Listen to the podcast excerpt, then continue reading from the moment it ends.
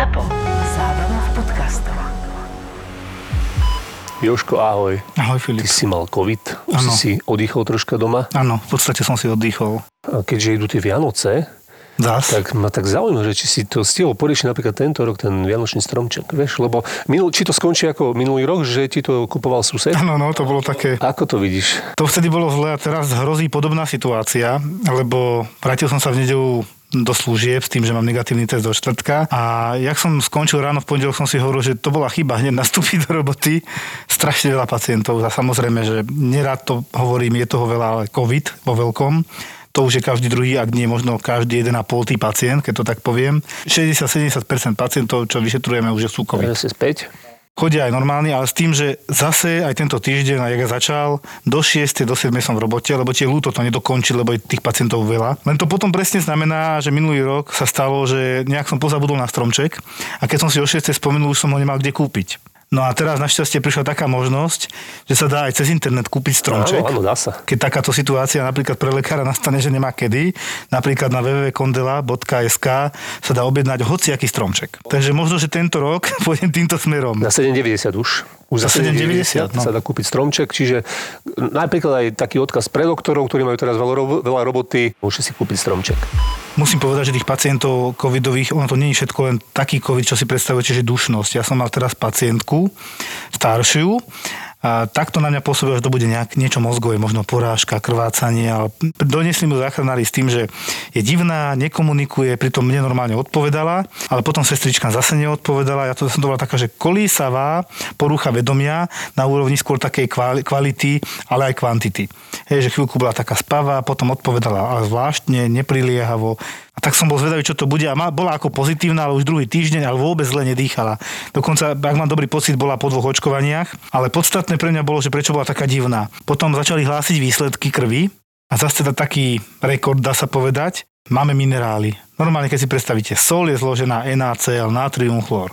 Toto je veľmi dôležitý minerál v krvi. Keď sú tam veľké výkyvy, tak to je to, čo my nazývame, že rozvrat vnútorného prostredia mnohokrát spájame so smrťou človeka. deväťdesiatpäťročná pacientka pri zlyhaní obličiek potom mala rozvrat vnútorného prostredia a to ju dorazilo. Prečo? Napríklad, keď poklesne prudko sodík, ktorý je normálne okolo stotridsaťtri milimolov na liter v krvi, tak keď poklesne na stodvadsať, tak ten rozdiel o desať milimolov za dvadsaťštyri hodín môže spôsobiť o dvadsaťštyri hodín neskôr opuch mozgu. To spôsobí tú poruchu vedomia, môže mať točenie hlavy ten pacient, to sú také prvé príznaky, pocit na zvracanie. A teraz je éra, keď sa doporučuje všetkým tým babkám, ktoré majú lieky na tlak, nesoliť. No oni nesolia, ale pijú čistú vodu ďalej, astésku najlepšie a podobne. A čo sa stane? Táto babka sa mi potom neskôr priznala, že vypila päť litrov vody denne. To mi príde ako neskutočne veľa. V podstate otrava vodou. A to, čo mňa dostalo, tak nám volali z biochémie, že strašne zlé výsledky, že či nezopakujeme krv. Prečo chcete opakovať krv? No, totiž to, to vyzerá, ako keby sme podali infúziu, rozriedili to a potom zobrali z toho krv. Že určite nie.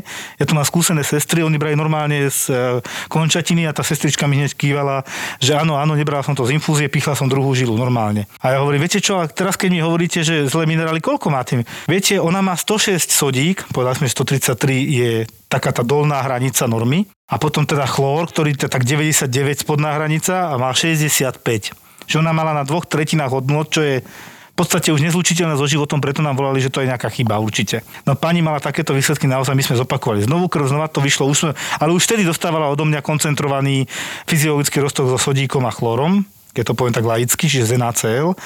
A to je ale na dlho. Ty musíš potom postupne zvyšovať ten sodík a chlór v krvi, ono to je spojené, to je NaCl, lebo ten opuch mozgu zase potom odtiahneš tú vodu odtiaľ tak rýchlo, že by sa zvraštila, vznikne tzv. Pontinná myelolíza, škaredý pojem a znamená to, že ho vysuší ten mozoček, mm-hmm. aj mozog. Mm-hmm. A to je zase ďalší extrém a urobí z toho človeka zvieratko. Takže ani jedno nie je dobré, ani druhé nie je dobré. To je, tá, to je to, čo my povieme, že rozvrat vnútorného prostredia, lebo vnútorné prostredie sa myslí bunka versus okolie bunky. Mm-hmm. Hej.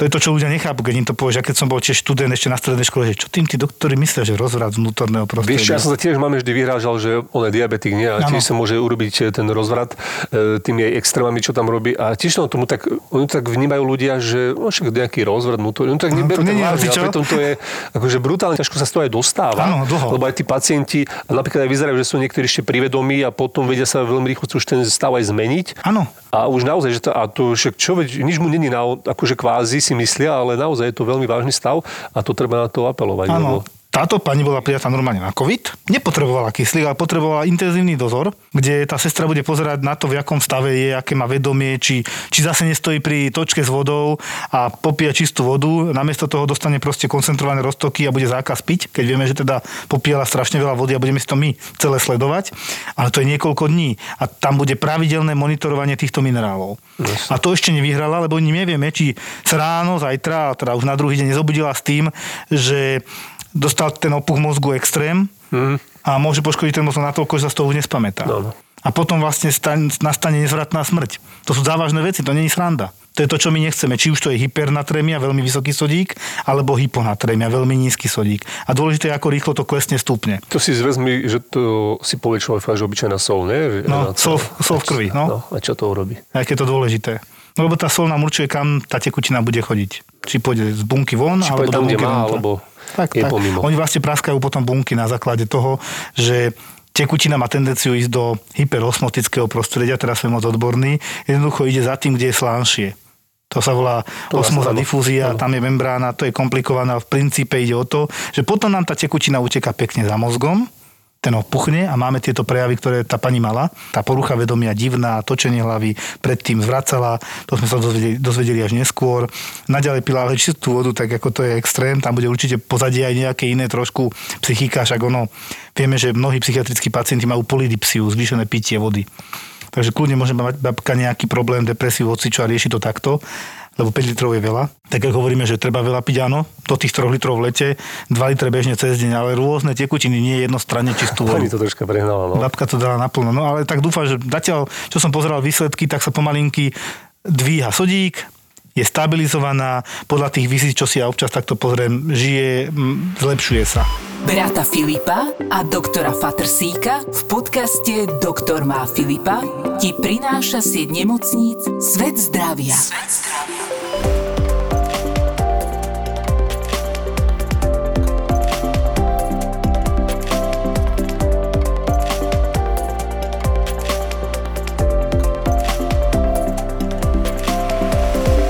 Filip, ja konečne som postený, že môžem privítať hostia ja.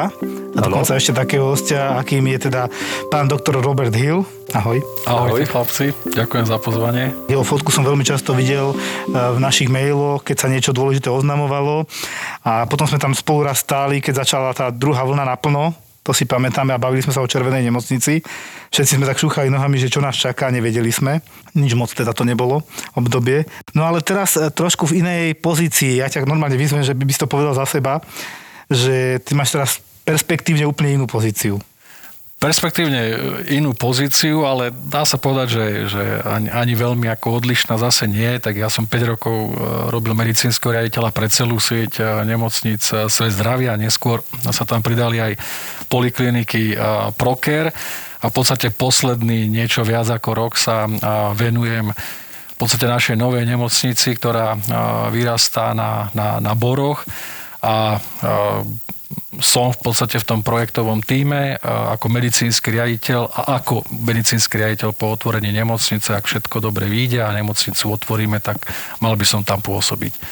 Takže nebude to pre celú sieť, bude to pre túto jednu nemocnicu, ktorá má byť, dá sa povedať, vlajkovou loďou našej siete a takým dokončením nejakej, nejakej etapy, kedy sme hovorili, že, že máme ambíciu postaviť koncovú modernú nemocnicu, tak dúfam, že to stane realitou. Ja na to nadviažem jednou vecou, ja som dávnejšie spomínal. Ešte ako študent som stál v posluchárni, nový dekan sa tam objavil, bol som nejaký druhák, tretiak a strašne sa tam búchal do hrude pán vtedy dekan, nebudem menovať, podstatné je, jak tu stojím, do desať rokov rásochy budú stať, bude nová nemocnica, budete sa mať kde učiť, bude to výborné. No, prešlo dosť veľa rokov, keď to spočítam, tak asi tak pätnásť šestnásť, odkedy to tento pán dekan povedal. To bolo ako, že v dvetisícdesať budú diaľnica do Košic, bude, nie? No, také podobné, presne, nestalo sa. Čiže my sa tu bavíme o tom, že konečne sa postaví naozaj úplne komplet nová nemocnica na mieste, kde nič nebolo predtým také.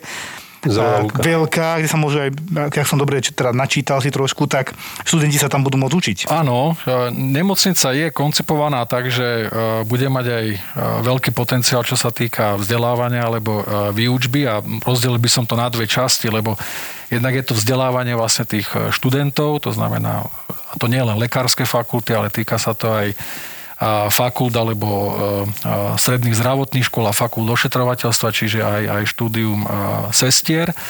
A tomu hovoríme, to je tá pregraduálna výchova. A samozrejme, tam je nutná spolupráca či už s lekárskymi fakultami alebo tými ošetrovateľskými fakultami. A samozrejme, potom je tu vzdelávanie lekárov, ktorí už ukončili štúdium, ale chystajú sa na, na atestácia, špecializácia, to je tá postgraduálna výchova. A my by sme chceli byť aktívni v jednom aj, aj v druhom. Čo je dôležité, a to trošku... som nešťastný, keď sa to v médiách tak vlastne podáva a dostávam sa do takej konfrontačnej roviny, že nemocnica Bory by chcela nahradiť univerzitnú nemocnicu a, a, a teda, že a, by študenti mali byť chodiť len na tie Bory a tak ďalej. Tak tu chcem jasne povedať, že nemocnica nikdy nebola stavaná ako náhrada za univerzitnú nemocnicu Bratislava. A keby len Bory mali fungovať pre, pre lekárske fakulty v Bratislave, ktoré máme dve, tak samozrejme to kapacitne by sme neboli schopní pokryť. A my to vidíme tak, že v podstate ponúkame možnosť dať ďalšie kapacity na to, aby sa lekári u nás vzdelávali. Či už tej pregraduálnej alebo postgraduálnej. To znamená, že odľahčiť tej univerzitnej nemocnice Bratislava alebo dať väčší priestor tým študentom, lebo vieme, že tých lôžok alebo tých pacientov, na ktorých oni môžu vlastne tá výuka prebiehať, je tam limitovaná. Takže je to skôr podanie pomocnej ruky a uvidíme, ako tie, tie, tie diskusie ako dopadnú, lebo samozrejme na toto treba zhodu viacerých partnerov. My sme pripravení. Mám to celé chápať tak, nebolo vôbec v pláne byť ako konkurencia možným budúcim rásochám, ale ako normálne stávame novú nemocnicu, kde samozrejme sme schopní aj nejaké výučby a vieme vypomôcť medikom, ktorí normálne aj v lete chodia stážovať aj do periférnych nemocníc, úplne normálne. Ale dostal som sa k oveľa viac veciam, vďaka tomu, že som bol v menšej nemocnici, paradoxne, lebo sa rozptýlia tí medici do oveľa väčšieho počtu nemocníc. Čiže vlastne o toto tu aj trošku ide. Presne som to teraz povedal, lebo naša predstava je taká, že ak máme zmysluplne pomôcť výuke medikov, tak by na jedného lekára, ktorý sa im venuje, nemalo byť viac ako dvaja, traja študenti medicíny. A samozrejme, každý ten študent by mal mať, nazvime to, svojho pacienta, nie že desiati alebo piati prídu k jednému. Ale tak preblafne ich len doskopom. No, kvázi, presne hej, tak. Z toho je potom nervózne aj chudák ten, ten pacient, keď veľká tlupa ľudí stojí okolo neho. Samozrejme, tí, tí, tí študenti sa potom k ničomu veľmi nedostanú. Čiže hovoríme, že ak to má mať zmysel pre jednu aj druhú stranu, tak to robíme presne takto, že to sú skôr menšie skupiny ľudí a my ich vieme veľmi intenzívne potom zapojiť do tej, do tej činnosti. To znamená, že ten študent sa samozrejme tam na jednej strane má učiť, ale na druhej strane veľmi rýchlo by sa mal stať členom toho, toho tímu.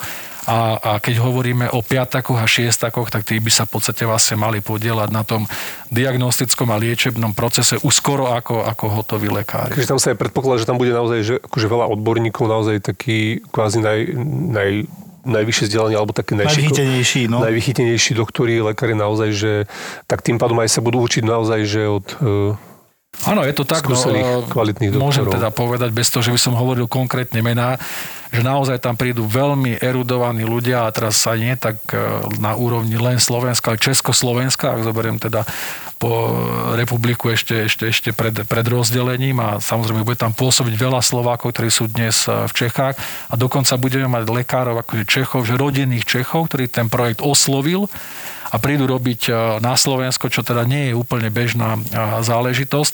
A sú to mnohí docenti, aj profesori, ktorí okrem toho, že chcú robiť špičkovú medicínu, tak samozrejme chceli by robiť aj to vzdelávanie alebo pokračovať v tom, čo dneska robia buď na Karlovej univerzite alebo Masarykovej univerzite v Brne. Takže sme na to nachystaní. Dokonca máme veľké výučbové priestory, ktoré budú v nemocnici posluchárne až pre sto študentov, alebo, alebo lekárov, alebo kohokoľvek, sestry a tak ďalej. Budeme tam mať dokonca tréningovú operačnú sálu, ktorá bude úplne zariadená tak, ako operačná sála normálna, na ktorej sa operuje. je tam výučbová miestnosť pre anesteziológov, čiže presne lôžko so všetkým vybavením a rovnako tak štandardná izba pre nácvik tých sesterských postupov. A celá nemocnica v podstate má videomanagement, čiže streamovať sa dá ktorákoľvek činnosť operačných sál, z kamier, endoskopov, z čohokoľvek. Takže to technické zázemie a zázemie priestorové na, na, na tú výuku tam naozaj bude, myslím si, že žiadna iná nemocnica na Slovensku to, to, to nemá v takomto, v takomto meritku. Takže len dúfame, že bude ten záujem to využiť. Mám takú veselú príhodu teraz úplne čerstvú z rána. Ako som tam mal takého sedemdesiatročného pána, mal tiež akože covid, ale celkom dobrým priebehom zaočkovaný a myslím, že išiel aj domov nakoniec. Ale podstatné bolo, že nastal som to, že duch na urgentnom príjme. Keď sme boli ešte Červená nemocnica, tak my sme začali využívať tzv. núdzák, núdzový, núdzovú časť v Galante. Jak sme fungovali, tak tam bolo proste, že cez ten núdzák sme vedeli chodiť bez toho, aby sme chodili von, cez chodbu a dovnútra, tak sme vedeli spojiť tie jednotlivé covidové časti. Neraz sa stalo, že nás zabúchali cez ten núdzák, na urgente bol zavretý, však na čo, hej, tam nechodili. Ale keď nevedeli, na ktorom sú poschodí, lebo tam sú len svetlá, nie sú označené, tak nám tam neraz zabúchala nejaká sestrička, že, že si myslí, že na štvorke alebo na trojke na urgente. A búchala tam a cez dvere sme si povedali, ste na trojke, toto je urgent. Pár No, chcela som ísť na štvorku, prešla som asi nižšie, ale kým sme k tomu došli, tak aj iba, že odkiaľ to búcha, čo to je, prečo to je. No a dnes sa situácia zopakovala a som si myslel, že to bude ten núdzak, že niekto zablúdil, lebo už tých poschodí pribúda covidových a iba strašné búchanie jak na dvere. A sestrička, odkiaľ to ide? A to bude zase núdzak, ako minulé, čo sme hľadali desať minút, že odkiaľ to ide a strašné búchoty, duf, duf, duf. Nevedeli sme, tak idem ku tomu núdzaku, dobrý pani a nič. Pani alebo pán, sanitár niekto, nič. A zase buch, buch, buch a nebolo to z tých dverí. Odkiaľ to ide? Tak je zase na záchod, lebo však nedávno na záchode spadnutý pacient. Nie, otvorím, nikto tam není. Buch, buch, buch. A už, my tu fakt máme ducha, že odkiaľ to ide? Tak mi to nedalo, začal som prechádzať všetky tie časti, expektačné miestnosti, chirurgickú ambulanciu. Prebehol som to celé, dostal som sa k jediným privretým, nie úplne zavretým dverám a na ne sa nebúchalo. Ale pootvoril som dvere a tento môj dedok tak buchal palicou o tú novú posteľ, ktorá vydávala podobne ako drevený zvuk. Tá palica o tie, ako o dvere podobne. Na nás búchal, napriek tomu, že bol na monitore, mohol tam zapípať, lenže teda asi to nechápal v hlave, má svoj vek a svoje ochorenia. Tak búchal a chcel nám tým len povedať, že dotiekla mu infúzia a treba mu vybrať. A on nám tam búchal a ja som vtedy, fakt, no, pätnásť minút som hľadal, odkiaľ ten zvuk ide. Tak som to našiel nakoniec, hovorím, detko, čo? Treba mu to vybrať, ako nechce vzduch do žily. Ale vzduch je ľahší ako krv, to sme si opakovane hovorili, že tí pacienti hneď do teček chcú okamžite vyťahnuť tú kanilu, alebo dokončiť, alebo zastaviť infúziu a pre Boha, čo keď dostanem vzduch do srdca a zomrem. Počuli niekde vzduchové embolii. My môžeme všetkých ukludniť, to sa nemôže stať. To by niekto celú tú hadičku, keby tam bol vzduch, musel natlačiť zhora, ale celú, aby vám mohol spôsobiť vzduchovú emboliu a dokonca ešte ja viem, čo s tým, keby náhodou. Nezažil som to za celých jedenásť dvanásť rokov, čo robím. Skôr sa vám stane, že vám tu krv natiahne naspäť do flaštičky až hore, keď si dáte nižšie tú flaštičku, lebo tá krv pod tlakom proste pôjde proti vzduchu bez problémov. Čo teda neraz sme zažili, že pacient odbehol na záchod a vrátil sa taký bledý, že má krv v hadičke až hore. To oni normálne už taký prekolapsoví, že Ježišmaria krv, krv a vtedy ich ukludníme, ja mu to prepláchnem pekne, poctivo. Vždycky pozerajú tie bublinky, môžeme ich ukludniť. Ani desať centimetrov bublinka v hadičke vám nič neurobí. To je tak málo, že to si neviete predstaviť, to je možno mililiter. A tento dedo toto strašne riešil a trieskal, doteká mi infúzia, zachránte ma, umrem. No tak toto on búchal, ale nekričal, lebo teda bol taký, že má slabší hlas. Tak som sa ukludnil, keď som ho našiel, že ježiš, to tento dedo. No duch na urgentnom príjme. Treba povedať, že celý ten projekt vlastne tejto nemocnice vznikal ešte v roku dvetisíctrinásť dvetisícštrnásť, čiže v rámci vlastne celej tej doby za posledných sedem rokov sa tam obmenilo viacero ľudí a v tých jednotlivých fázach to boli rôzne týmy, ktoré na tom pracovali. Ja som v tom projekte bol tak menej intenzívne už od roku dvetisícpätnásť, ale v podstate vlastne tá nemocnica koncepčne ako je pripravená, bol ten tým, ktorý pôsobí tam teraz posledné dva roky a plus teda tým, ktorý tam bol predtým. Nakresli celú tú nemocnicu. Myslím, že jeden taký podcast aj nedávno bol, bol zverejnený s Vladom Kumičákom, to je, to je náš kolega, ktorý, ktorý sa venuje tej, tej stavbe a snažil sa to tam tak veľmi zrozumiteľne vlastne priblížiť, že sú, sú to viacero vlastne časti, jedna sa podobá kvázi akoby obchodnému domu, lebo je tam obrovský trafik tých ľudí, veľká prevádzka a tak ďalej, to sú tie ambulantné zložky. Tá nemocnica má v podstate tretina objemu tej nemocnice technológia. Veľmi komplikovaná technológia, kde treba veľký tím ľudí, ktorí ju potom v podstate vlastne správuje. Čiže to je taká kvázi, ako keby tam bola tá fabrika v tom, v tom celom. A potom sú tam samozrejme vysokošpecifické medicínske činnosti, operačné sály, urgent, na ktorom robíš aj ty, Jožko, na niečom podobnom. Jalo. A ďalšie a ďalšie veci. A potom kvázi tá lôžková časť, ktorá sa veľmi podobá tej hotelovej časti. Na skloby toto všetko vlastne dohromady je veľmi ťažké. Sú, môžeme samozrejme o tom porozprávať, správať, že čo všetko sa musí zobrať do úvahy, aby to, aby to fungovalo. A to je inak ten dôvod, prečo rekonštruovať nemocnicu postavenú v sedemdesiatych, osemdesiatych rokoch, nebodaj ešte skorej, v päťdesiatych rokoch, čo je drvá väčšina nemocnic na Slovensku, a urobiť z nej modernú nemocnicu dvadsiateho prvého storočia v tej existujúcej budove v podstate nemožné. A to viem teda povedať zodpovedne, lebo tých reko, rekonštrukcií vlastne nemocnic sme v rámci Sveta zdravia teda urobili za, za, za niekoľko a desiatok, sa dá povedať, viac ako sto miliónov eur, ktoré boli vlastne investované, a tie kompromisy v tých starých budovách sú príliš veľké. Čiže postaviť modernú nemocnicu dneska je naozaj, že sa musí postaviť úplne od, od gruntu, inak to není funkčné to, čo by človek chcel. Áno, to sú také veci, že ako keď sme my dostali nové postele a to, že či prejdeme cez dvere, sme zistili, až keď sme ich tam začali tlačiť, tie postele, vieš, a teraz zistíš, že jaj, a ideš s pacientom a teraz rozumiem, že zmestím sa, nezmestím, máme novú posteľ, hurá, a našťastie sme sa zmestili, tam to dopadlo dobre, konkrétne v Galante, lebo sme mali, že čakali na nový urgent, postele, nové, a s Brkom sme riešili, že no my tam budú čakať možno, že aj dva tri roky teraz, lebo COVID prišiel, problémy sú a sa to oddialuje. V Galante stáva sa nový urgent a sme riešili presne, že dobre, sú tam monitory, nové postele a stoja tam. Záruka ale sa stráca časom. Tak sme prišli na to, že no poďme ich radšej vyskúšať, či idú vôbec, lebo nie, že o tri roky zistíme, že už neidú. A povedzme, z desiatich postelí dve, dve nepôjdu, jak to vyreklamujeme? No nijak. Neskúsili ste, nevedeli ste, že idú, nevyreklamujete. Tak sme teda ich pekne nastavili a teraz počúvame ohlasy, že wow, každá posteľ má aj monitor, je elektricky ovládaná, že super pekná. To niektorí pacienti dostanú kúkať, že a to tu máte nové, nie? My sme vytiahli niečo, čo už malo byť v novom, ale nebudeme čakať, kým sa tam dostaneme, lebo tá ruka ide ďalej. Tak sme tam tak v nemocnici povedali a s riaditeľkou, že toto bude dobre používať. Nič sa tomu extrémne nestane, sú dobre stavané, takže sa neobíjajú, veľmi majú také koliečka po tých hrotoch a hlavne nedávno mi uniesli bez problémov dvestopäťdesiat kilového chlapa, čo viem, že tie ostatné sú do sto kilogramov, takže ono to hrá významnú úlohu, vedieť, čo objednávam. Lebo dvestopäťdesiat kilového chlapa, keď raz položíte do postele, už ho nechcete premiestňovať inak, ako len na tej posteli. Ale božka, tieto postele staré sú do sto, to musí byť asi stopäťdesiat, koľko zve to sú. Sú niektoré také, že pozrieš na ňu a vyzerá pevnejšie, tak typuje, že to bude aj do stopäťdesiat, ale mali sme jedna a dávnejšie, možno štyri roky dozadu ešte na začiatku a zlomila sa. Hmm. Ako neho sa nezlomí, tak jak si niekto predstavuje, že pukne v strede, len počuješ ránu a dole nájdeš ohnutú tyčku. A vieš, že toto budeš musieť dať do opravy a je to problém.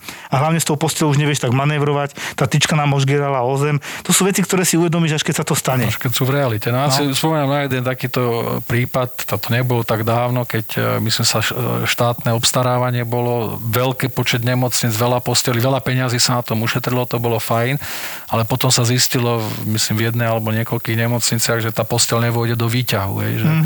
tie výťahy, hej, takže ako tých, tých drobností, ktorých sa musí zobrať do úvahy, už len pri takých posteliach je, je, je strašne veľa. A teraz si to predstav, že to stávaš vlastne celú tú nemocnicu od podlahy a to sú dennodenné veci, ktoré sa napriek tomu, že to je dobre na, celé akože pripravené, tak vyskakujú akože tie, tie veci, ktoré treba riešiť ad hoc strašne veľa.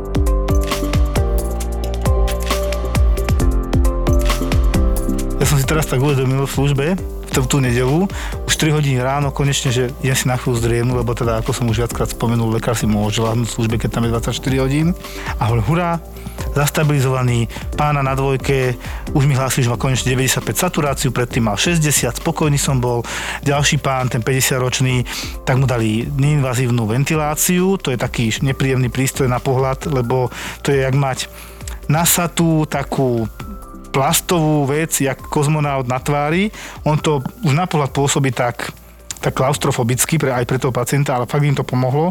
Tento pán konkrétne, čo, čo mal high flow, ten vysokoprietokový, mal šesťdesiat sedemdesiat saturáciu a vyšplhali sme najviac na osemdesiat percent saturáciu pri osemdesiatich litroch, čo už je extrém. Prišla aristka, dala mu neinvazívnu ventiláciu a hlási mi deväťdesiattri saturáciu a pacient je zlepšený aj klinicky, ale výborne.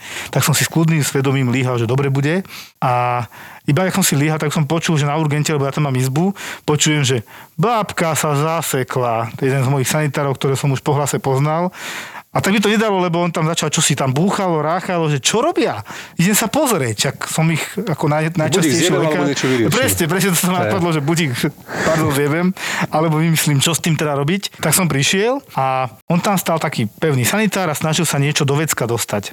A je tam proste záchod, jeden meter krát dva metre, dvere sa otvárajú donútra. A babka, ktorá teda evidentne kašľala na naše doporučenia, tak stoštyridsať kilogramov, sa rozhodla, že ide sama na vecko, nikomu nič nepovedala.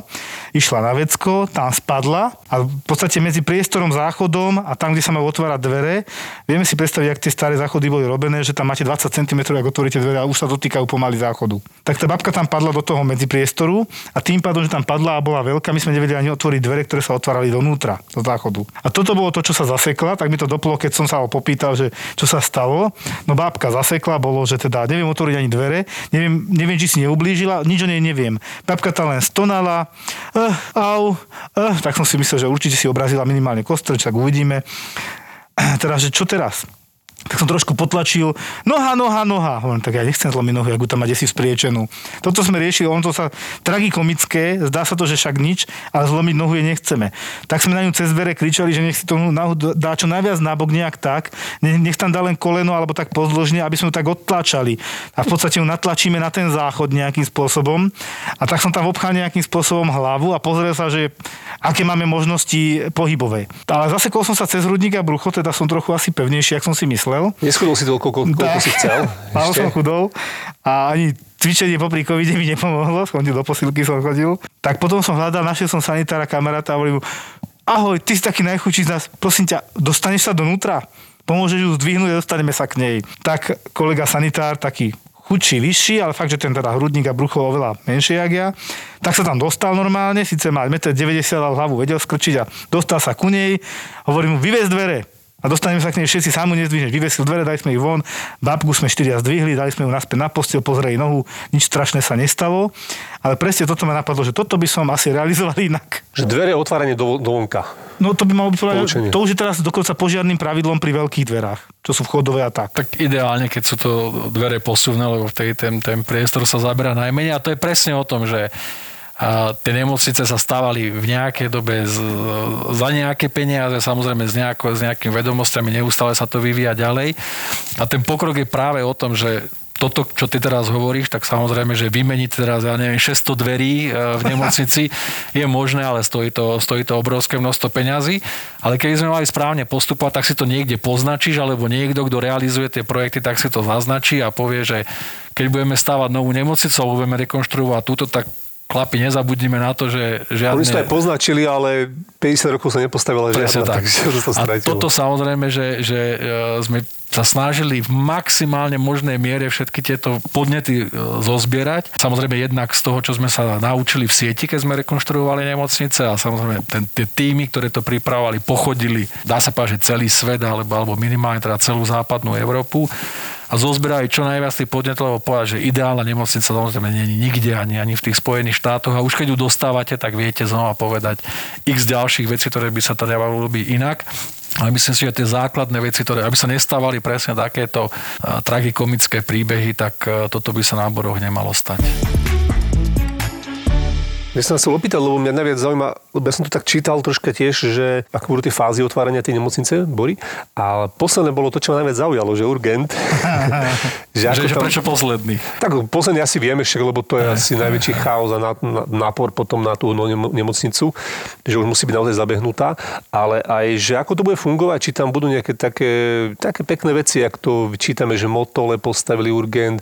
Asi určite. No, ten urgent bude naozaj urgent v právom slova zmysle, ako, ako je povedzme v tej, v tej modernej medicíne dvadsiateho prvého storočia. Kľudne môžeme hovoriť, že na nejaký anglosaský model. Ja, ja vysvetlím, že prečo vlastne z tých krajín ako by to prichádzalo sem k nám, lebo samozrejme dá sa poňať aj tak tradične, ako sme ho mali doteraz, tej centrálnej príjmy, ale to není úplne dobrý koncept.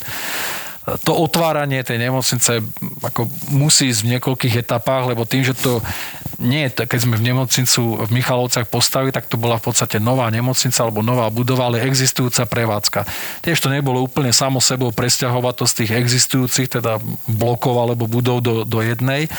A teda bol to hodne, hodne teda ambiciózny plán, ale podarilo sa to. A toto je zase niečo úplne iné, čiže rozbieha sa prevádzka denovo úplne od piky a teda nedá sa, že v piatok nič a v pondelok nemocnica bude fungovať na sto percent, čiže musí to ísť v niekoľkých vlastne etapách, tak aby sa odladili všetky tie činnosti od tých menej zložitých a rizikových z pohľadu pacienta až teda naozaj k tým, tým najrizikovejším. A urgent to je presne ten bod, kedy ako keby ten tok tých pacientov prestáva mať tá nemocnica alebo manažment tej nemocnice vo svojich rukách. Pokiaľ idete na plánované výkony, tak samozrejme viete si všetko naplánovať. Stávajú sa aj tam nejaké nepredvídané udalosti, ale je ich menej, ako keď otvorím, alebo na urgente mi príde za noc sto ľudí, hej, alebo za víkend príde viac ako dvesto ľudí, čo vo veľkých nemocnicách býva úplne bežné a teraz naozaj, že všeho chuť. A treba povedať, že, že toto trochu aj cítime, že sa asi na tých boroch stane, lebo keď si zoberieme, že dneska viac ako sedemdesiat, možno osemdesiat percent ľudí príde na urgent kvázi ako po svojich, že, že bude niekto donesť, alebo prídu sami. Čiže nie sú to, že tí, čo idú sanitkou, záchrannou zdravotnou službou je menšia časť tých pacientov, podstatne menšia. Takže už len ten efekt, že, že máme tu nejakú novú nemocnicu, tam asi hodne zabere.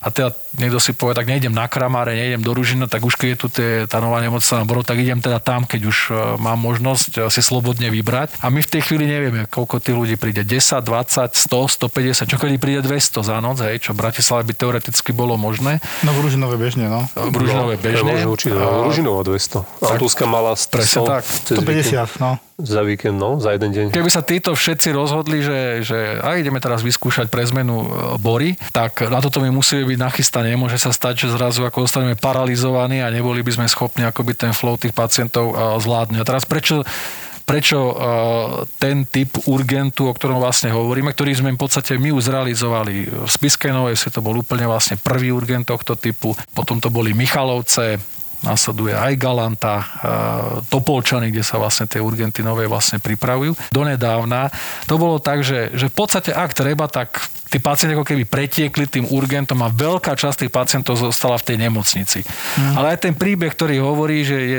na jednej strane úsmevný, na druhej strane odzrkadlo je to, že úplne najhoršie miesto, kam sa chorý človek môže dostať, je nemocnica. Akože to je najnebezpečnejšie miesto, kde on môže byť liečený. Čiže pokiaľ sa dá tomu vyhnúť a dá sa to riešiť ambulantne alebo nejako veľmi krátko, niekoľko hodinovo, nazveme to, že hospitalizáciou alebo pozorovaním toho pacienta, liečbou, no? observáciou odborne, tak o toto je lepšie. To znamená, že za prvé je to v zmysle vlastne toho pacienta, že neťahať ho hneď do tej nemocnice, ak to nie je úplne nutné, to je prvá vec. A druhá vec, samozrejme, je to nejaká efektivita tej činnosti, čiže keď zahltím tú nemocnicu veľkým počtom vlastne tých pacientov, tak o to menej potom mám na tie plánované výkony a tak ďalej. Čiže urgent musí plniť nejakú funkciu nárazníkovej zóny, nejaký, nejaký buffer do tej nemocnice, aby sa mi nestávalo, že po každej noci alebo po každom výkone, víkende mi pribudne dvadsať, tridsať, osemdesiat alebo koľko pacientov. Samozrejme, ak je to opodstatnené, OK, ale nie, že všetko, čo, to, čo sa dá liešiť ambulantne, tými skončíme. A toto je veľmi dôležitá vec. Teraz nadviažem, lebo nebudem menovať nemocnice, ale viem o nemocnici, kde ten urgent je len ako keby chodba, cez ktorú sa prejde a ide sa na príjem. A tam sa robí všetká diagnostika hore na oddeleniach a verím tomu, že v tej nemocnici tí oddelenskí lekári musia byť veľmi nešťastní, lebo to je z môjho pohľadu. Ja mám predstavu urgentu tiež úplne takú asi jak ty, že ten urgent je na to, aby odfiltroval tých, čo patria do nemocnice a čo nepatria do nemocnice. Toto je základ. A urobí to samozrejme rýchlo a efektívne a bez chyby. Chyba je, keď pošlem pacienta domov a není na domov. A dneska som mal krásny príklad, že si viem predstaviť, že povedzme, že menej skúsený kolega, mladší, hociaký, a to nie je o tom iba teraz, že ja som strašne skúsený, že robím tridsať rokov, nerobím. A ja som si minule spočítal počet pacientov, na urgente sa premerie veľa ľudí. A keď robíte desať jedenásť rokov na urgente, mne to vyšlo, že dvadsaťtisíc ľudí mi prešlo rukami, mm. čo mi príde veľa, kdežto na oddelení, keď človek robí, tam má desať pacientov, možno jeden, dva príjmy, dva, dva prepustenia, ale inak točí možno päť pacientov celý týždeň rovnakých. Čiže on reálne uvidí dvadsať tridsať pacientov za mesiac, ja len za ten mesiac ich vidím asi tristo štyristo. A vďaka tomu vidíte strašne veľa ľudí a naučíte sa túto vec robiť.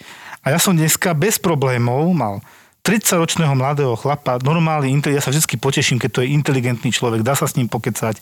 Tak pokecáme, mal som chvíľku priestor, že za tú hodinu prišiel len on konečne, lebo je nešťastné, keď prídu šiesti naraz, to sa nedá. Smrdelo to covidom, teplota, kašel, mladý chlap, dal sa zaočkovať teraz trinásteho prvú dávku, sa rozhodol, podľa mňa veľmi správne, a teda, ale on robí v tuneli, v rámci stavebnej firmy veľkej, a že tam strašne prechladol. Tak z toho vyplývalo, že dostal asi zápal plúc a teraz bola otázka, či to je covidový alebo nie covidový zápal plúc. Tak mal všetky odbery a tak a tie výsledky vôbec nemal zlé. Mal tridsať C R P, čo nie je veľa, saturoval výborne, o kysličine mal deväťdesiatsedem percent, keď som ho popočúval, počul som to vpravo a na rentgene mal takú guču vpravo. A ja som sa normálne sprosto povedané až potešil, že toto vyzerá ako normálny zápal plus bakteriálny, lobárny. Volám pani primárke z cé téčka a rengenov. Prosím ťa, pozri to, že toto vyzerá ako normálny zápal plus. Nemýlim sa, že nie. Ona, otvárame šampanské, hurá, máme normálny zápal plúc. My sme sa sprosto povedané až potešili, lebo my vieme, že on má úplne inú perspektívu. Potom síce pridal, že nemá úplne dobré čuch, tak mi to prišlo, že on možno má aj COVID, ale vôbec ho na plúcach nevidno, lebo v rámci toho si vytvorili protilátky a aj keď prechladol, tak skôr to osla, tie oslabené plúca chytili bakteriálny zápal plúc. A hovorím, že teraz tu musím ostať? Hovorím, a prečo? Dýchate sám, nepotrebujete kyslík. Antibiotika dokážete papať, ste mladí, zdraví. Potom je také, že C U R B šesťdesiatpäť, pneumonia, severitis, skorovanie, ja tie skorovacie systémy vo veľkom využívam, na to sú a vy nesplňate ani len bod. A tam je, že nula bodov rovná sa outpatient treatment, hej, takže no, akože prepustiť domov. A samozrejme, že nejaká kontrola, OK, na to sú obvodní lekári, eventuálne keď sa zhoršíte, ja to tam vždy aj píšem, pri náhlom zhoršení stavu, kontrol na urgentnom príjme i hneď. Ale presne na to je tam ten filter, ja ho môžem zjednodušene poslať, hore mám pokoj. Ale, alebo už môže ísť, už môže ísť na tú internú ambulanciu zase, nemusí ísť ku vám, vieš. Jasné, alebo na plúcne, to je jedno, má obvodného, plúcny existuje, tí sú preťažení. Ja som bol za to, že pozrite sa, keď vám bude lepšie, bude, bude vám dobre, pôjdete potom na kontrolu k obvodnému. Keď vám nebude dobre, tak vás uvidí buď nejaký špecialista, internista, pneumolog, alebo zase ja na urgentnom príjme. Nemám s tým žiadny problém. Ale momentálne si dýchate sám, teda bez problémov to pochopil, bol rád, že ide domov. Síce sa chystal hneď do roboty, lebo že no ale ja musím ísť do práce, hovorím, no ale aspoň týždeň si dáte voľno. A nemohol by som už teraz o päť dní? Nie. No je tam nejaká rekonvalescencia, predsa len to zápal, plus nie je to hocičo. Tak ale slušne sme sa dohodli. Bol to evidentne aktívny chlap, ktorý s teplotami chodil do roboty. COVID mal ako test mal negatívny, ale ten čuch tam smrdí, lebo ešte raz opakujem, strata čuchu je typická pre COVID. Je potom ešte raritná porážka, ktorú som v živote zatiaľ nevidel, kde by mohol odísť tractus olfactorius ako čuchový nerv, ale COVID dokáže a robí štyridsať percent poškodenie čuchového nervu, aj niekedy aj chuťového. A je to veľmi typické. A s doktorom Sabakom sme sa dávnejšie bavili a bola taká malá súťaž v tom, čo nemocnica dala, čo máme na Facebooku, že, že ešte existuje jedno ochorenie na svete, baktéria, ktorá dokáže poškodiť čuchový nerv. Tak áno, tak ja sa ich tak zo srandy pýtam. Ešte je taká možnosť, že by ste boli niekde v Thajsku alebo v juhovýchodnej Ázii a kúpali sa tam v tropických jazerách, tam je taká Negleria fowleri, baktéria, ktorá ľúbi ísť do čuchového nervu a odstrániť vám čuch. Tam ste asi neboli. A ten mladý sa začal smiať logicky, že nie, nie, tam to nebol ani v poslednej dobe. Takže tak potom je možné, že máte ľahký COVID. Tým, že ste sa chceli zaočkovať tesne, na to ste ho chytil niekde a prechladol, tak ste dostali normálny bakteriálny zápal plus. Tak sme ho normálne naliečili. Ja verím, že on sa má dobre. A môže ísť domov. Na to sme tam presne. Moja otázka ešte, toto bude urgent prvého či druhého typu? Či ešte nevieme? Urgent, tak ako bude prevádzkovo postavený a keď zoberiem, že akí lekári tam vlastne budú okrem urgentológov k dispozícii, tak je to jednoznačne urgent druhého typu. Uh-huh. Ako nakoniec bude zaradený do tej siete, aj vzhľadom na to, že Ružinov je traumacentrum a tak ďalej, tak to je samozrejme ešte uvidíme aj v súvislosti so súčasnou legislatívou, ktorá, ktorá je v nejakom nejakej procese zmeny a ako budú Bory zaradení do tej siete. A, ale áno, v zásade by to malo byť urgent druhého typu. Čiže my sme pripravili vlastne na obidve možnosti, aj na tú ťažšiu, dá sa povedať, alebo náročnejšiu. Ako, nedávalo by veľký zmysel, aby na tej, na, v tej nemocnici bol ten urgent, ten, ten ľahší. Akože tam jednak personálne obsadenie, technické vybavenie a naozaj to, ako ten urgent je, je, je nastavený, ako má fungovať, tak bola by škoda, aby to bol urgent prvého typu. No, to je... Vysvetlíme iba ľuďom, lebo neviem, či sme si to niekedy vysvetlovali. Urgent prvého typu je taký štandardný urgent v e, Galante, podľa Michalovce, neviem, myslím, že tiež je jednotka. Antolská. V bežných nemocniciach, áno, Antolská jednotka. Dvojka už je taká tá nadstavba, kde máte presne traumacentrum, že tam zvážajú aj helikopterov, ťažko zranených e, z autonehody. Potom e, je tam štandard neurochirurgia, aby bol hneď po po ruke neurochirurg, proste také väčšie spektrum diagnóz a keď je niečo veľmi komplikované, tak na toto funguje urgent druhého typu a musí mať k dispozícii v nemocnici dané oddelenie. Čiže my, keď nemáme neurochirurgiu v Galante, tak nemôžeme byť urgent druhého typu. No ak by sme to nevyužili, no tak je to pri porovnaní, že si, my si kúpili vynikajúce Porsche, ale sme s ním ani v živote ano, nevidíme poleste, ani, no. ani na diaľnicu a budeme s ním chodiť nakupovať do obchodu.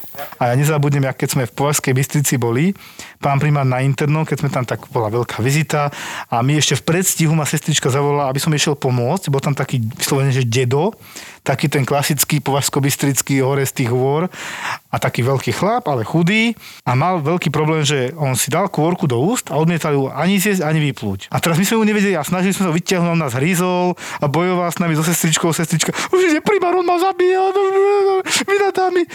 Teraz primár došiel, my sme tú kôrku do, do, do, nedostali sme ju z neho. Už som sa na tom aj smial, lebo mi to bolo smiešné, že ja nedostanem kôrku z deda von. A teraz mu zabehne, bude problém a dostaneme vynadané. A ten primár s úplným kľudom, čiže taký riadny chlap, kde je problém, čo je?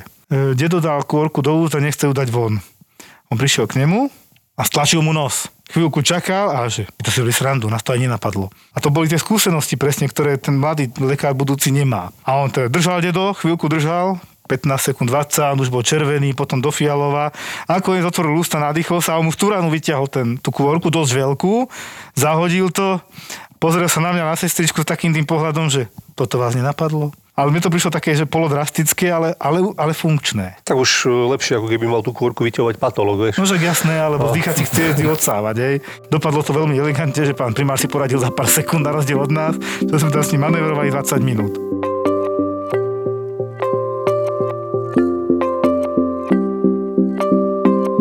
V súvislosti s novou nemocnicou pre mňa je taká hlavná predstava, že jej budú nové lôžka, lebo máme, neviem prečo, teraz tendenciu stále všetci hovoria o tom, že máme veľa lôžok. Podľa mňa to je blbosť a teraz to dokazuje si tá situácia, ktorá je aktuálna, lebo prijímame celé rodiny aj na ten COVID. Nechcem to už rozoberať, proste, ale sú to, že príde manžel, ďalšou sanitkou manželka, potom príde dieťa, tridsaťročné, všetci majú COVID, nezaočkovaní, nemajú sa dobre a všetci sú na príjem. Kapacitne to začína byť na celom Slovensku obrovský problém.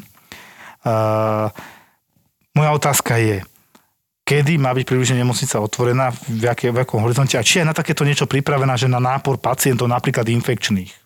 Hej, nemocnica je dneska samozrejme stále nemocnicou vo výstavbe, čiže, čiže ešte sa do nej nedá, nedá prejsť zhod. My máme strašne veľa dotazov cez, cez webovú stránku našu, kde sa pacienti pýtajú, že kedy už teda môžem sa stať pacientom na, na, na Boroch. A, takže zatiaľ to možno nie je. Plánované otvorenie nemocnice a, je a, koniec prvého kvartálu a, dvetisícdvadsaťtri. Pracovne, to vychádza na prvého marca dvetisícdvadsaťtri, hovorím pracovne, lebo tam ešte samozrejme môže byť nejaký posun mierny toho vlastne termínu, či to bude prvého alebo, alebo ôsmeho, asi, asi nie je také dôležité, ale je to marec dvetisícdvadsaťtri. A čo sa týka povedzme toho, že pripravenosť na tých infekčných pacientov, tak nemocnica sa samozrejme plánovala, som hovoril, že sedem rokov dozadu, čiže o covide sme nikto ani netušili a možno, že také príjemnej naivite sme všetci boli, že už sa nič ne, také nemôže ani zopakovať ako veľká pandémia vo svete, aj keď niekde v podvedomí sme to mali, že, že, že prečo by to už teda nemohlo byť, že španielská chrípka bola posledná veľká pandémia, tak aj hlad.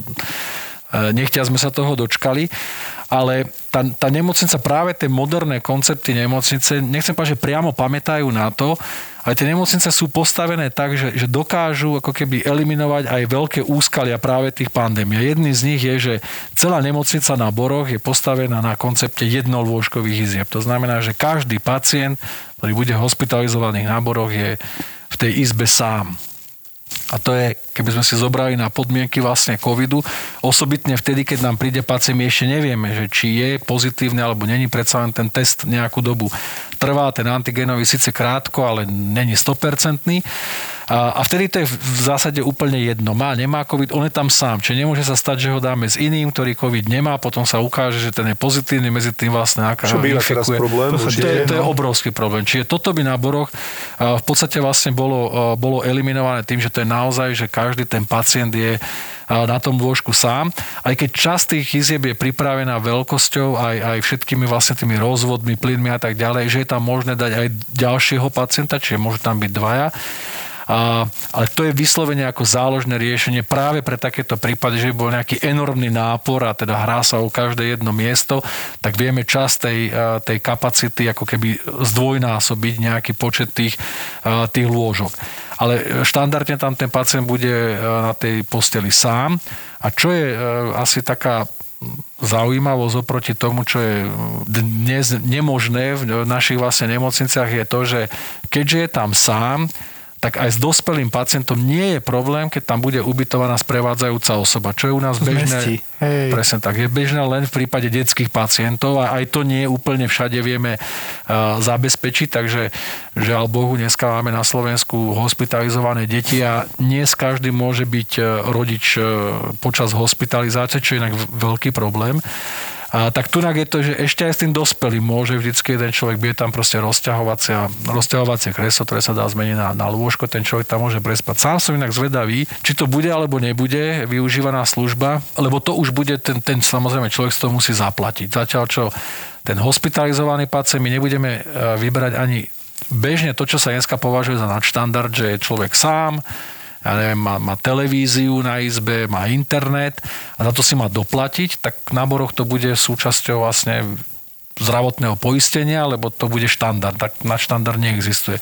Fakt jedinou nadštandardnou službou v tomto bude, že tam môže ubytovať sa teda ten, ten, ten príbuzný. Ale musím teda povedať, už keď hovorím štandard, nadštandard, lebo to máme strašne veľa otázok v podstate na dennej báze. A ľudia nám stále nechcú veriť, že, že, že to nebude nemocnica pre vyvolených, že to tam len niekto dosi zaplatí. Tak znova, akože na všetkých možných fórach, všetkými možnými informačnými kanálmi to dávam vidieť, že to je nemocnica pre všetkých, z verejného zdravotného poistenia, žiadny doplatok ako privátny pacient. Jednoducho, kto bude potrebovať hospitalizáciu na Boru a bude to indikované, tak ten sa tam aj, aj dostane. Samozrejme, že to je podmienené zmluvami s poisťovňami, to je ešte v štádiu jednania a tak ďalej, ale mm. veríme tomu, že všetky zdravotné poisťovne nakoniec tú zmluvu uzatvoria. Jednoducho, je jedno, či robím automechanika, alebo či robím sudcu, zaklopem tam, že žiadam pomoc, tak ju dostanem. Tak to chápem. A, áno, obrázne povedané. V princípe. V princípe by to takto malo. Budem žiadať operáciu a budem mať na to poistenie a bude to dohodnuté s poistením. Je to umožnené a nie je to o tom proste, že si to nejakým spôsobom musím vybaviť. Často sa hrajú niektoré nemocnice na rajonizáciu, čo ja strašne nemám rád, lebo my sa nezdá, neraz sme mali, že prišiel pacient, bol z Košíc, teraz bol u rodiny a teraz čo ho pošlem naspäť do Košíc, no to je blbosť, tak ho príjmem. A nás sa úplne bežne stáva a na to sa niekedy hnevám na okolité nemocnice, že posielam vám pacienta, lebo on je váš rajón. No, no a? Tak ho príjmite, keď je na príjem. A keď bude teda stabilizovaný, kľudne si ho preložte na doriešenie a my si ho príjmeme. Ale že akutne, prečo budeme prekladať? No ale váš rajón ho posielam, dovidenia. A takto rýchlo mi to povie a nestím zareagovať. Ja som vtedy aj povedal, že ale ja toto nerobím, však keď je tu, tak si ho hospitalizujem.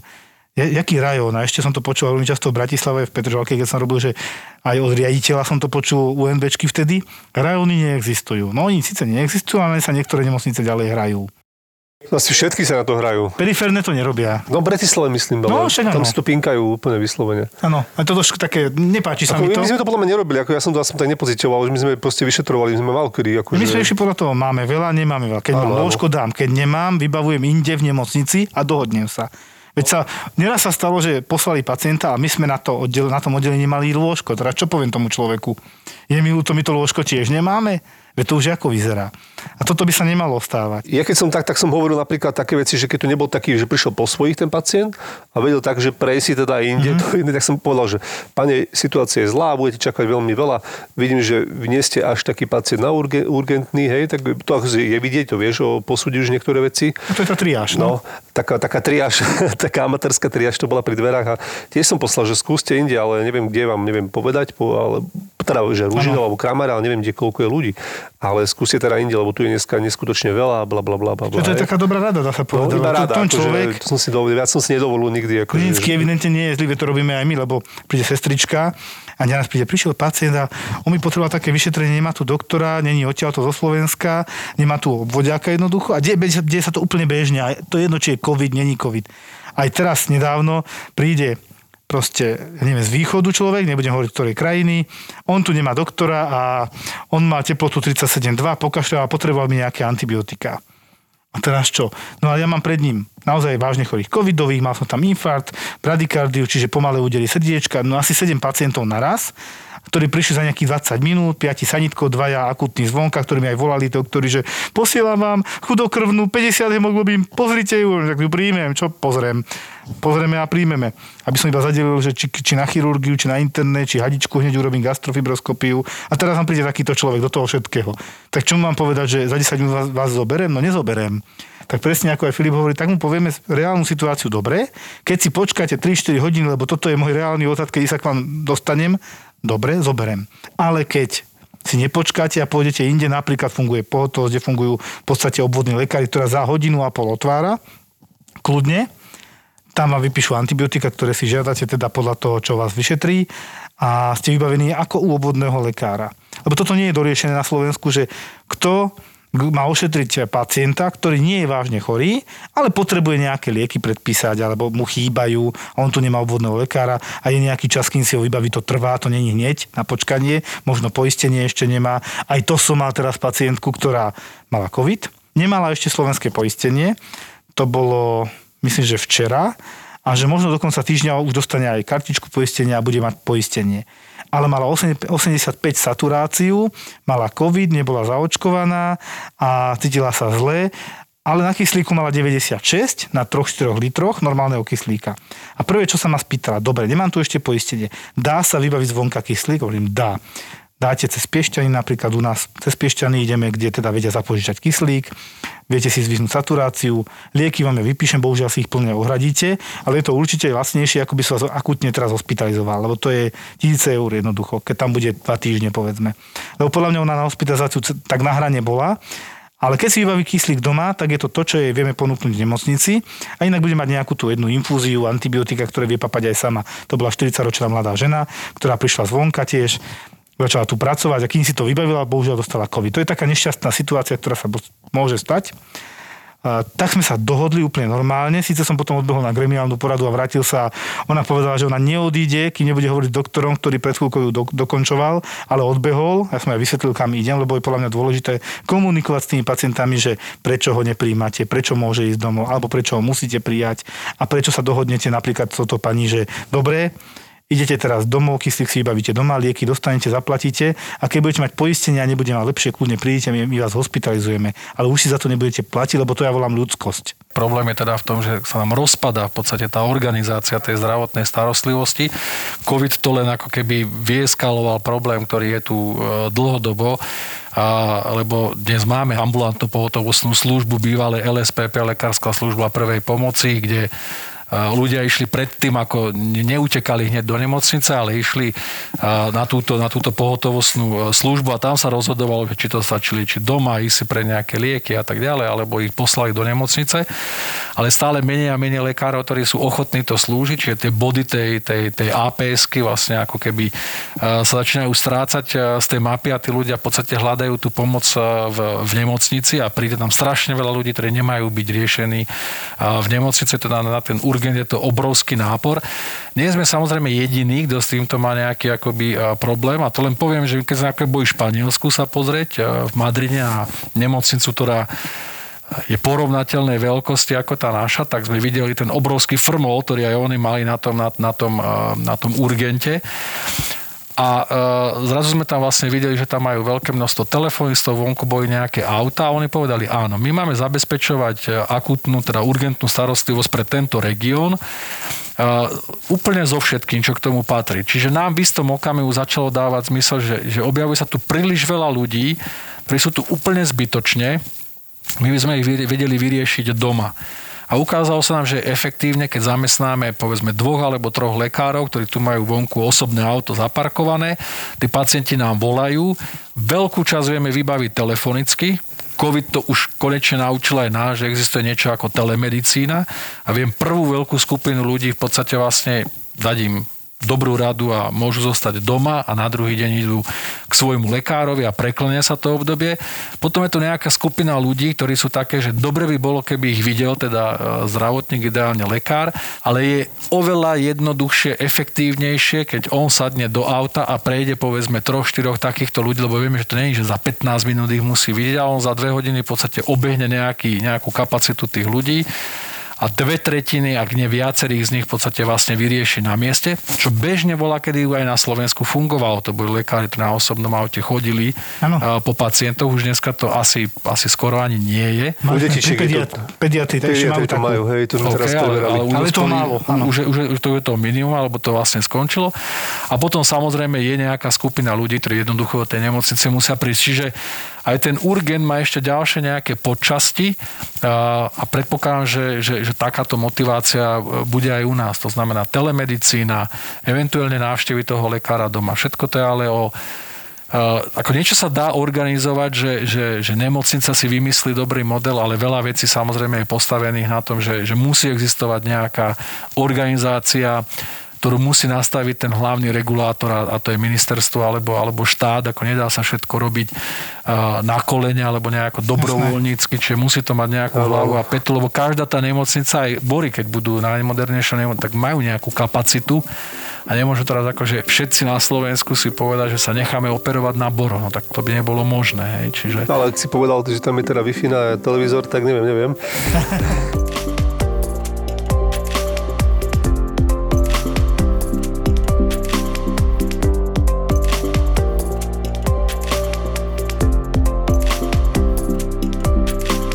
Rozprával som s takým pánom doktorom, je to primár, a niekde v Bystrici, a tiež hovoril o neurovetu akutnú kardiológiu. A v podstate ku vám ide to cinre, ktoré čo ma zaujalo, lebo tam mi nedávno zachránili otca na chvíľku, síce bohužiaľ iba, ale mu veľmi pomohli, do, robili vec, ktorú naozaj nikto nechcel robiť na Slovensku, oni ich spravili, takže to fakt klobúk dole. Oni majú ísť teda do Borov sa presťahovať a je to taká súvislosť, hej, tej Bystrici, že tiež majú že veľa nejakých plánovaných aj plánovaných zákrokov a že ich tam strašne obmedzujú tie poisťovne, hej, že povedal mi to náro... takto, že sa troška tak posťažoval, že napríklad majú v čakačke štyridsať pacientov na nejakú výmenu chlopne umelej, ktorú vedia urobiť teda cez tento jeden, jeden rezik tuto v slabine a poisťovne im dovolia osem päť osem pacientov. Také pole na podnohy trošku. Že je to taký problém, hej, že, a že potom, že, že vy to tam budete mať, budete to vedieť kapacitne urobiť, ale tiež možno, môžete byť takto obmedzení, hej, že to si môžeme, tiež si musíme povedať, hej, že to, hej, je toto hrozí. Zdroj peňazí je samozrejme, alebo ten balík peňazí je, je, je jeden, hej, a a vidíme, že do toho zdravotníctva teda akože nie je to, že každým rokom by nejak násobne bol väčší mm. ten balík, čiže treba ho nejakým rozumným spôsobom využiť. Toto je nejak konkrétny príklad toho, kde nám možno trošku začína zlyhávať akoby tá matematika, pretože výmena tej chlopne, áno, jednorázovo je to pomerne veľký náklad, ale ten človek samozrejme má potom inú kvalitu života, eventuálne môže sa zapojiť do pracovného procesu a má to nejaké konzekvencie sociálne. To všetko paradoxne sa dá veľmi jednoducho vypočítať cez, cez ukazovatele, ktoré sú proste dané, ktoré jasne hovoria, že, že kedy to je aj finančne efektívne z pohľadu teda štátu alebo placu tej, tej zdravotnej starostlivosti. Problém je v tom, že napriek tomu, že my to vieme, tak veľmi nám to nefunguje. Čiže pozeráme sa na to, že i, ale teraz jednorázovo musíme dať nejaký veľký veľký balík peňazí. Že stojí tridsať tisíc eur, nejak tak cca. No on, on stojí veľa, akože veľa? Tá jednorazová ano. Investícia, každý ju, a to my Kálo, nemôžeme to zaplatiť veľa. A môžeme zaplatiť len v osem. No dobré, ale oni nie sú osem, tí pacienti sú tridsať, ktorým to treba. Ale vy sa už nepozeráte na to, že čo všetko tomu človeku musíte platiť ďalej inde. A, tá, inde. A to je presne to, čo je veľká debata aj dneska, to je prepojenie zdravotného systému a sociálneho systému, pretože to si asi nebudeme hovoriť niečo, nejakú tajnosť, že aj nemocnice, okrem toho, že suplujú tie ambulancie a ľudia po šestnástej hodine, ako idú do nemocnice, namiesto toho, aby vyhľadali nejakú ambulantnú zdravotnú starostlivosť, tak z veľkej časti nemocnice suplujú aj sociálny systém, mm. lebo je veľa pacientov, ktorí už nepotrebujú hospitalizáciu, ale nie kam preložiť. Hej. Domov toho človeka neviete poslať, lebo nemá sa kto o neho postarať, je jasné, že on je závislý od nejakej e, pomoci ďalšej osoby a tie inštitúcie nám nefungujú a vôbec sa dopracovať tomuto, že na to sa budeme pozrieť ako na jeden balík peňazí, tak od toho sme ešte strašne, strašne ďaleko. Mi pripomenul teraz, jak som vizitoval tie oddelenia, lebo ja som sa vlastne zoznamoval so všetkými od znova, keď ste boli sedem osem dní proste v karanténe a potom ste zrazu negatívne a idete do služby, tak som si aj povedal, že to bude peklo, tak aj bolo. A do tretej som vizitoval. Fakt, že akože písal, pozeral pacientov a jeden z nich tam bol, ktorý tam bol štyridsať dní, privezený v podstate z ulice a už zajtra mali ako preklad do domov a dôchodcov. A neviem, či mu to bolo vysvetlené, nebolo, alebo teda nechápal. Podstatné bolo, že on mi začal, že no jeho štípe kateter, on nikam nejde. Hovorím, a prečo, kde je problém? On už na ulicu nejde. Hovorím, vy nejdete na ulicu, vy pojete do domov a dôchodcov, to je vybavené, dohodnuté, trvalo nám to slušný čas, keď sme toto dohodli, vybavili. Tam obrovskú úlohu a česť a chvála našej sociálnej sestre, čo máme v nemocnici, že ona je tak schopná zamakať a vybaviť to aj cez, lebo toto majú riešiť podľa mňa primátori miest obcí. Ale vieme, ako to, ako to funguje, nefunguje. No a potom to padá do tých nemocníc. A tento pán tiež skončil v nemocnici štyridsať dní a v podstate väčšinu toho času už bol len sledovaný. Najhoršie, že bol ešte aj covidový a hoci uh, máme desať percent pacientov, ktorí majú pé cé er pozitívne hore dole aj rok. To sme si neviem, či povedali niekedy. Tento pán je jeden z nich a teraz umiestnite ho. Našťastie, títo pacienti, ktorým sa začnelil koronavírus do dé en á, čiže to er en á preniesol, preniesol on do časti dé en á cez ribonukleové kyseliny a oni budú hore-dole ľahko pozitívni roky. Možno navždy. Máme tak do desať percent pacientov, vie sa to, sú o tom štúdie, ktorí proste urobíte im testy desaťkrát za rok a polovica z nich bude pozitívna a jemu nič není. Jednoducho je začlenený v géne, občas to ten pé cé er test zachytí, občas nie. Toto je jeden z tých pacientov, ktorý má stále trošku pozitívne, ale už tak, že je neinfekčný. A to bol veľký problém ho niekam dostať. Ale máme takú dohodu, aj podľa výhlášky ministerstva zdravotníctva, že domov dôchodcov akceptuje číslo nad tridsať ako neinfekčného a je schopný ho zobrať. Nám je jasné, že už po mesiaci nie je infekčný. Neexistuje, aby bol ešte infekčný. Ten pacient sa mal dobre, ešte mal katéter, ten sa mu dával dole, keď sa sťažoval, že ho štípe, ale to bol taký pokus jeho, že chcem ísť, chcem tu ostať, nechcem ísť domov. A keď som mu to vysvetlil, že nejde domov, ide do domova dôchodcov, tak sa hneď ukludnil. Podľa mňa to nepochopil, alebo zabudol, alebo nevedel, to je jedno. Ale to je taká minimálna práca, ktorá mňa zabrala hodinu, aby sme mu to vysvetlili. Vyťahovali katéter a riešili tieto veci. Ja som to musel aj naštudovať, aby som mu nepovedal nejakú blbosť. A to sú presne tie veci, čo si teraz ty pomenoval, že toto je nedoriešená vec, ktorá zamestnáva zbytočne lôžka v nemocniciach, ktoré by sa mohli venovať akutnejším veciam. Podľa mňa reprofilizácia a vôbec nejaká zmena v nemocniciach a lôžkový systém, to, čo teraz navrhujú opakovane, že treba reformu nemocnice, podľa mňa nezmysel, my potrebujeme reformu ambulantného systému, ktorý je absolútne nefunkčný podľa mňa.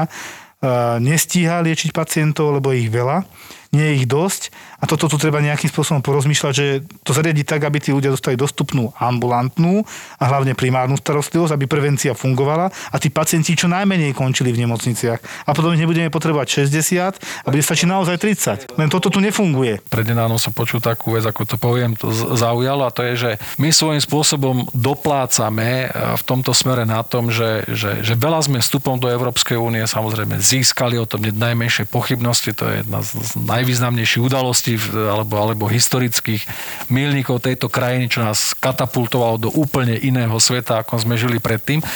Na druhej strane, práve z pohľadu ľudských zdrojov v zdravotníctve sme na ten voľný pohyb tých ľudí doplatili, lebo my nie sme samozrejme schopní výkonnosťou našej ekonomiky teraz dorovnávať tými platovými benefitmi, ktoré sú v Británii alebo, alebo v Nemecku, to je proste nemožné. Čiže ten odliv tých lekárov tu nastal. Už Nemci dneska narazili v podstate vlastne na, na nedostatok ľudských zdrojov, čiže keď už Nemecko hovorí o tom, že nemáme dosť lekárov a dosť sestier, to je už vážna situácia, čiže krajina, ktorá v podstate vysávala ako keby všetky ostatné ostatné tie okolité, hlavne tú strednú a východnú Európu. A jeden z tých návrhov bolo tak teda akože zvýšime platy tým lekárom v tom Nemecku, ešte to urobíme atraktívnejším. Paradoxne lekárska komora nemecká na to zareagovala, takže rozumie akoby tejto logike tej veci, ale oni, lekári, lekárska komora nemecká hovorí, že toto už je neetické konanie, lebo tým, že my si zachraňujeme svoj systém, je to na úkor takých krajín, ako je Česko, Slovensko, Bulharsko a tak ďalej. A teda, že musíme tento akože zastaviť, lebo je to nemorálne, že naši ľudia dostanú starostlivosť na úkor toho, že ju nedostanú sta- túto starostlivosť v týchto krajinách. To znamená, začína sa komunikovať aj na úrovni Európskej únie, že asi nejakým spôsobom bude musieť nastať regulácia v tomto, aby jednoducho my sme tu nemali na lekárskych fakultách x sto študentov, z ktorých tretina ani, ani do toho systému nevojde a okamžite odchádza do do zahraničia. Čo je veľký problém. Čiže keby sme zvýšili počet na lekárskej fakulte, nepovede to k ničomu inému, len ešte väčší počet lekárov odíde, ale, ale sestier odíde do zahraničia. Takže je to obrovský komplexný problém, ktorý ak nevyriešime v, v tomto bode, alebo nenájde sa nejaké riešenie, tak o tom, že viac ambulantných lekárov a tak ďalej, v podstate nemáme šancu dosiahnuť. Keďže mám kopec lekárov v zahraničí, ktorí ma tam aj volali mimochodom, tak do Nemecka konkrétne kamarát Jarko, veľmi inteligentný chalán, on má vyštudované právo a medicínu, vyštudovali ich obidve naraz. Čo je teda úžasné, je teraz v Nemecku, a tiež ma volal, že poď, budeš tam robiť, ja ťa zaučím, odatestuješ tam, budeš, budeš sa mať dobre. No oni tam majú taký tiež systém, to však to ovládame, že keď máš viac členov rodiny, tak máš ešte viac peňazí, a keď nemáš, tak proste menej peňazí. Akože super. Ty by si bol zavolený.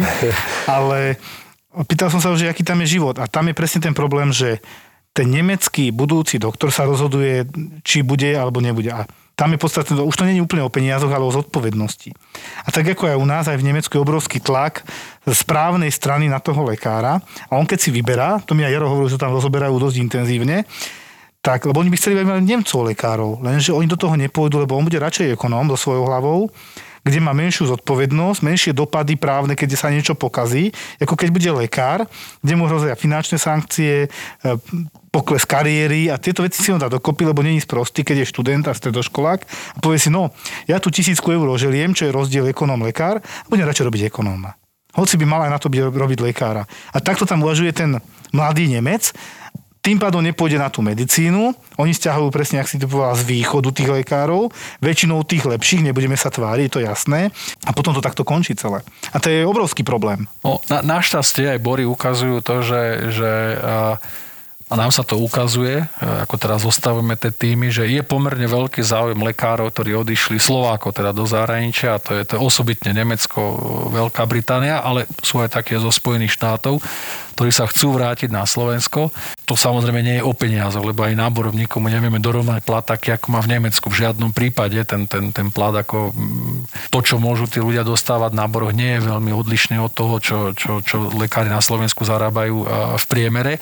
Ale pre nich je atraktívne to, že, že môžu sa vrátiť do nemocnice, kde podmienky na prácu budú také, ako sú zvyknutí v tej, v tej západnej Európe, a to, že sa vrátim domov, priatelia a tak ďalej, čiže to niečo, čo v tom Nemecku a v tom, v tom Anglicku samozrejme stratil ten človek, mu stojí za to, že pôjde aj teda finančne dole. Ak sa to potvrdí, tak by to podľa môjho názoru bol veľmi dobrý signál pre Slovensko, lebo by to bolo, že keď naozaj postavíme tie nové nemocnice, a je úplne jedno, či to je štátna v Rásochy alebo akákoľvek iná nemocnica iného aj neštátneho subjektu niekde inde, tak by to mohol byť ten, ten bod zlomu, že tí lekári sa začnú vracať domov a že nebude to už len primárne o tom, že tam mám o x tisíc eur vyšší plat, ale ak mám rovnako dobré podmienky na prácu a dobrú medicínu, tak budem to robiť aj doma.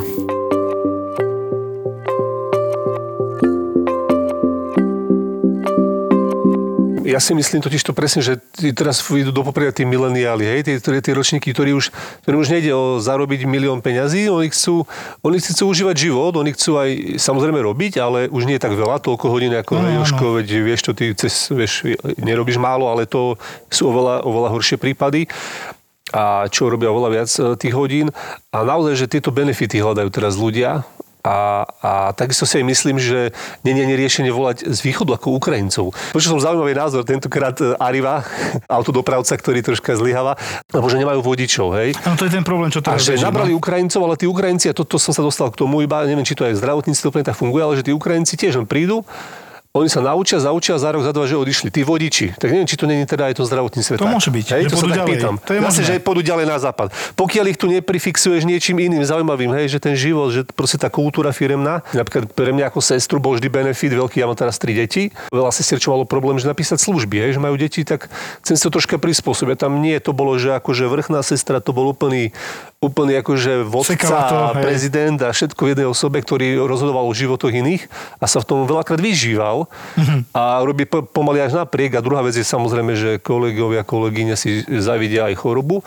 A to sú také detaily, ale veľmi dôležité, lebo potom veľa sestier s tou naozaj, že no nemôžem idem robiť do banky, hej, idem robiť, mm. idem robiť tam, alebo tam proste nemôžem robiť sestričku, hej, to sú také detailíky. No, ako tým ukrajinským lekárom, podľa mňa to nie je úplne tak, lebo tak o Slovákoch platí, že sú dobrí lekári a sú aj, aj, aj horší lekári a sú aj vyslovene zlí lekári, ktorí by možno aj, aj výkon povolania nemali robiť, ale OK, a takto je to aj s tými ukrajinskými lekármi. A presne tak, ak sa my občas pozeráme cez prsty na tých Ukrajincov, tak sa svojho času pozerajú tí Nemci na nás. Hmm. A dneska, keby nemali Slovákov, Čechov, Bulharov a tak ďalej, tak môžu zavrieť nemecké nemocnice. Aha. A nemali by šancu.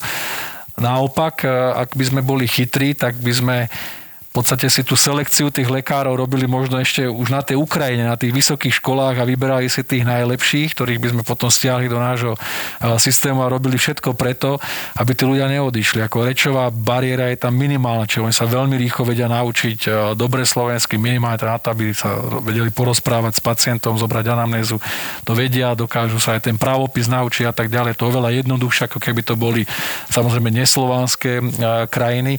Kultúrne sú nám blízky, čiže to, že my nevyužívame ten potenciál tej, tých ukrajinských lekárov, je podľa mňa na škodu veci, lebo tí Nemci to robia. Hej. Čiže oni od tých Ukrajincov majú enormný záujem a presne si, jak si povedal, vyberajú tých, tých najlepších. Čiže opäť sme tu trošku ako keby zaspali tú dobu a dnes by sme ich možno aj chceli viacej, ale oni už nemajú dôvod ako prísť na Slovensko, lebo dostávajú oveľa lepšie ponuky. Ešte im komplikovane dávame možnosť, aby sa tu vôbec dostali, musia robiť skúšky, ktoré sú ťažké.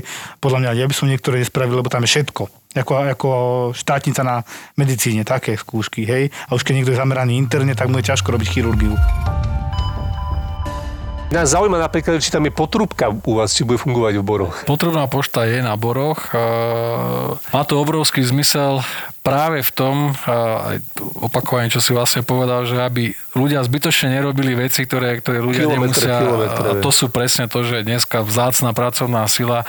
Keď niekto robí sanitára a má sa starať o pacienta, namiesto toho tí ľudia behajú so skúmavkami, idú do laboratória a prípadne chodia ešte niekde možno aj pre výsledky, už väčšina má zautomatizovaný ten, tie výsledky a tak ďalej. Čiže áno, my budeme aj potrebnú mm-hmm. poštu práve na to, aby sa eliminovali uh, veci, ktoré nemusí robiť človek. Rovnako tak sa možno dočkáme tam, že by sme tam mali mať také tie uh, autonómne vozidlá, ktoré, teda také tie vozíky, ktoré vlastne prevážajú v logistických častiach ten, ten tovar, aby to nemuseli, alebo tá, ten materiál, aby to nemuseli. Počkej, to budú takí malí robotíkovia, alebo človek ich bude ovládať? Nie, nie, to je to plne automatizovaný taký, také autíčko mm-hmm. malé, ktoré, za, za ktorý sa dá jak vláčik, tie, tie vozíky. Má a, svoju dráhu určenú. On, on má určenú svoju dráhu a to, to nie je akože nič no, extra. Áno, keď to človek ako predstaví, nie je to tak futuristicky. Áno, áno, a on proste ako od, odtiahne čokoľvek, kamkoľvek, kde, kde sa na naviguje. Ja už som si predstavil také dieťa, ktoré sa toho chytí a vozí sa, po zemi ho šúcha ten vozík. No, tie moderné samozrejme, tie, tie staršie, ešte napríklad aj v Prahe, myslím, ú vé en ká alebo na Homolce to, to bolo, tak oni sa navigovali, takže vlastne mali také t- nalepené uh, na zemi, tak áno, áno. Neviem, áno, proste bola, bola tam, bol tam nejaký senzor, ktorým sa riadil. Už tieto moderné, už to samozrejme nepotrebujú a dokážu uh, vnímať ako pohyb ľudí okolo seba, čiže nabodajú, nejaká kolízia nehrozí. Keby mu človek skočil do drahy, tak sa to okamžite zastaví. Tak, mm-hmm. no, tak nie je to trošku tá hudba budúcnosti, aj keď je to, je to úplne reálna vec, normálna. Hej, to sú veci. Deti majú také hračky, hej. Ale čo je dôležité, keď o tomto hovoríme, že, že to je znova tá nová nemocnica, moderná nemocnica, kde je to jeden zo základných princípov, ktorý sa hneď od začiatku v podstate aplikoval. Nemôžu sa krížiť logistické cesty, kadeľ sa do tej nemocnice váža, naváža, odváža tovar, odpad a tak ďalej. Nikdy sa to nemôže krížiť s trasami pacientov, čiže není možné, aby sa niekto dostal do kolízie, povedzme, s tým, mm. s tým autonómnym vozíkom, lebo ani sa tam nemá dostať do tej časti. Rovnako tak, ako sa nesmú krížiť trasy medzi pacientmi, ktorí idú na ambulantné vyšetrenie alebo prichádzajú zvonka, z urgentu, tými, čo sú hospitalizovaní. Dneska bežne, keď príde človek do, do nemocnice a ide niekde na oddelenie, tak sa mu môže stať, že čaká na výťah a vôjde do výťahu, kde je pacient, teraz milión hadičiek z neho mm, ide, on tam možno chrčí a môže sa medzi tým aj povrácať, alebo niečo sa stane. Teraz nepríjemné to je tomu pacientovi, ak si to uvedomuje, nepríjemné to tomu človeku, ktorý sa, to, ktorý na taký pohľad nie je zvyknutý. Toto sa na boroch nestane. Nikdy sa nemôže stať, že hospitalizovaný pacient príde do kontaktu s pacientami, ktorí idú do, do ambulancie. To je, to je... To je, to je dobré, ja si pamätám na Antolskej nie je jeden prípad, že pacient zlý ide na isku, na intenzívku, na príjem, tak ja idem ako lekár s ním aj so sanitárom, povinnosťou všetko pripravené a teraz tam ľudia. A ja potom pôsobí tak až agresívne, všetci von. Lebo teraz on sa mi zhoršuje, ho možno bude za chvíľku resuscitovať a čo, pôjdem po ceste, povedzme, že na, myslím, že štvorku, peťku z nuly a niekde na trojke začne resuscitovať, čo tí ľudia? Sa majú na to pozerať, šiesti? No vyzerá to dosť zle. A takže sa našli nejakí ľudia, samozrejme, e, prečo? Ja viem, ale proste, ja ich vyhodím práve preto, aby aj ten nechápali, pacient, povedať, aj, keď, aj keď sa má zle, ale je pri vedomí, aby toto všetko nevnímal, že oni na ňo teraz kúkajú, a on tam má teraz jednu kanilu, druhú kanilu, tu mu tečie infúzia, možno má katéter, vyčnieva to von, to, to nie je príjemný to, to, pocit. Toto sa, toto sa na boroch nemôže stať. Keď človek robí toho lekára, ako má konkrétneho pacienta, tak v podstate vidí ten výsledok na tom konkrétnom človeku, že OK, viem ako lekár ovplyvniť jednotlivcov. A z tej manažerskej pozície môžem ovplyvniť systém, ktorý môže mať dopad v podstate na oveľa väčšiu skupinu pacientov, respektíve na všetkých pacientov, ktorí sa v tej nemocnici objavia. A to bol možno taký nejaký motivátor toho, alebo to, že som nakoniec, že, že keď som si hovoril, že idem vyskúšať niečo iné ako len medicínu a rok, dva a potom sa vrátim, tak ma to oslovilo a v Svete zdravia sa to vlastne ukázalo, že môžeme nastavovať veci, ktoré môžu mať zásadný dopad na veľkú skupinu pacientov a tá nemocnica Bory, ja ale to, asi to hovorím za úplne všetkých ľudí, ktorí sú v tom týme, ktorí to pripravujeme, že my to tak ako trochu cítime, že ak sa nám to podarí urobiť tak, ako to, sme si to nastavili, že by to mohlo byť, tak môže to zásadným spôsobom úplne nastaviť novú nejakú metriku, nejaký nový benchmark na Slovensku. Novú kultúru celkovo. Proste tá kultúru a ak to potiahne všetkých čo len o krok týmto, tak neskôr nepoviem, že sme ovplyvnili akoby pacientov na celom Slovensku. Sme im priniesli nejakú väčšiu hodnotu, tak dúfam, že sa nám to tak podarí. No. Držíme palce. Ja ti ďakujem za dnešok. Ďakujem. A teším sa niekedy do budúcnosti. Ja ďakujem za pozvanie a kedykoľvek prídem opäť. Neboli to oni, starec a smrť, kto tu páchal hriech. Ale na tom teraz už nezáležalo. Boli proti tej presile sami. Žiadne dobro nevideli. Len malú včelu, ktorá priletela odkiaľ si z boku. Ťažko bolo povedať, čo je z boku, proste ju zrazu obaja zaregistrovali. Letela pomaly a placho. Nikdy viac sa neodvážuj postaviť sami. Z pohľadu na včelu ho vytrhol burácajúci hlas. Pozrel sa späť na smrť. Kľakla si ešte nižšie.